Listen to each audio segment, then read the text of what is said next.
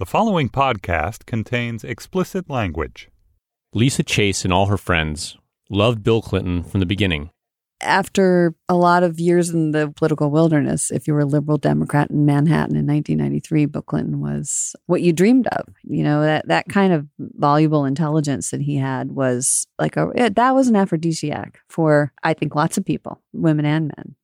Chase spent the second half of the 1990s working as an editor at the New York Observer a small weekly newspaper known for covering Manhattan society in columns like Sex and the City, which became an HBO series. Chase was a liberal in her 30s, and as a woman, she always thought of Bill Clinton as being on her side. A lot of feminists did, because broadly speaking, his policies reflected the agenda of the women's movement. That's not to say all left leaning women saw Clinton as their ally. He had alienated many supporters, particularly women of color, with his approach to welfare reform and other issues. Even so, Clinton got credit for being pro choice. During his first week in office, he marked the 20th anniversary of Roe v. Wade by lifting restrictions on abortion that had been put in place by his Republican predecessors. Today, I am acting to separate our national health and medical policy from the divisive conflict over abortion. Later, many feminist organizations cheered Clinton for signing legislation like the Violence Against Women Act, also for appointing Ruth Bader Ginsburg to the Supreme Court in her pioneering work in behalf of the women of this country. She has compiled a truly historic record of achievement in the finest traditions. And for installing more women in senior positions than any administration in history. He was enthusiastic about working with women, you know. He did not come across as a sexist. You just felt that what he loved was intelligence. And he liked women. Chase knew that Clinton had a history of sexual indiscretion, but his apparent inability to control himself was almost part of the appeal. He was like that guy who was so great but flawed, and you were trying to figure him out, right? You were just trying to unlock it. And if you could unlock it, you could potentially fix him. The Monica Lewinsky story broke in January of 1998. About a week later, Chase was at a bar with a bunch of her friends. They were talking about the scandal, the only thing that anyone wanted to talk about. One of us said, it might have been me, might have been one of the other women, well, would you sleep with the president? You know, would you fuck the president? And every woman said, yeah. The conversation gave Chase an idea.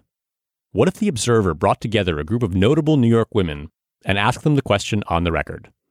Would they fuck Bill Clinton? Why or why not? The Observer's focus group included Katie Roiphe, Erica Jong, Patricia Marx, and a half dozen others. Each woman was influential in her field, and most of them were somehow involved in the public dialogue around sex.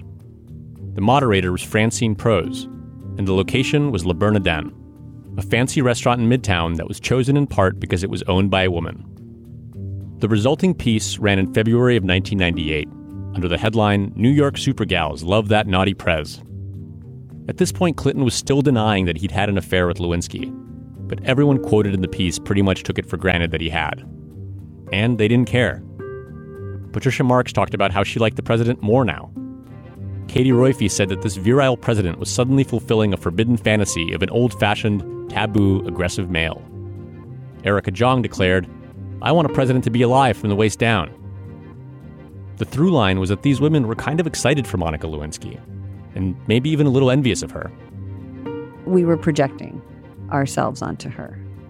It was it was almost as if a lot of the women in that room felt this is a right that we'd we'd fought for, the right to pursue powerful men and in whatever way, you know, professionally or, you know, sexually. Journalist Marjorie Williams, writing in Vanity Fair, said the Observer piece was the most embarrassing thing she had read in a long time. Williams, who died in 2005, called out the women who participated in the roundtable for the gleefully raunchy way in which they had talked about the Clinton Lewinsky affair. Why, Williams asked, do feminists find it so hard to acknowledge the ugliness of this arrangement? As Williams's piece itself demonstrated, not everyone did. Today, it's conventional wisdom that all feminists hypocritically turn their backs on Monica Lewinsky. In fact, the scandal provoked an intense debate within the feminist movement about sex, power, consent, and priorities. For some, it was obvious that Clinton had victimized Lewinsky and needed to be thrown overboard despite his policies. For others, like Lisa Chase, it was just as obvious that the scandal was part of a political war in which Clinton was the good guy. You know, we felt that there was this incredibly ridiculous thing happening and this incredibly dangerous thing happening. And we felt defensive for our president, you know, and we weren't sure what was going to happen. We weren't sure who was going to win. It was clear from the beginning how Clinton's enemies were going to react to the Lewinsky revelation. The more interesting question was what would his friends think? What were the arguments and ideas that divided liberals, and feminists in particular, at the height of the scandal?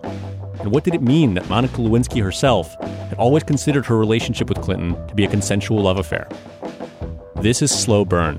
I'm your host, Leon Neyfakh. Everybody's talking about the feminists and their absence here. I think those that would accuse the feminist movement of having a double standard don't understand well what we do. As women continue to talk around the country about the man, the women, and the presidency. Episode 7 Bedfellows.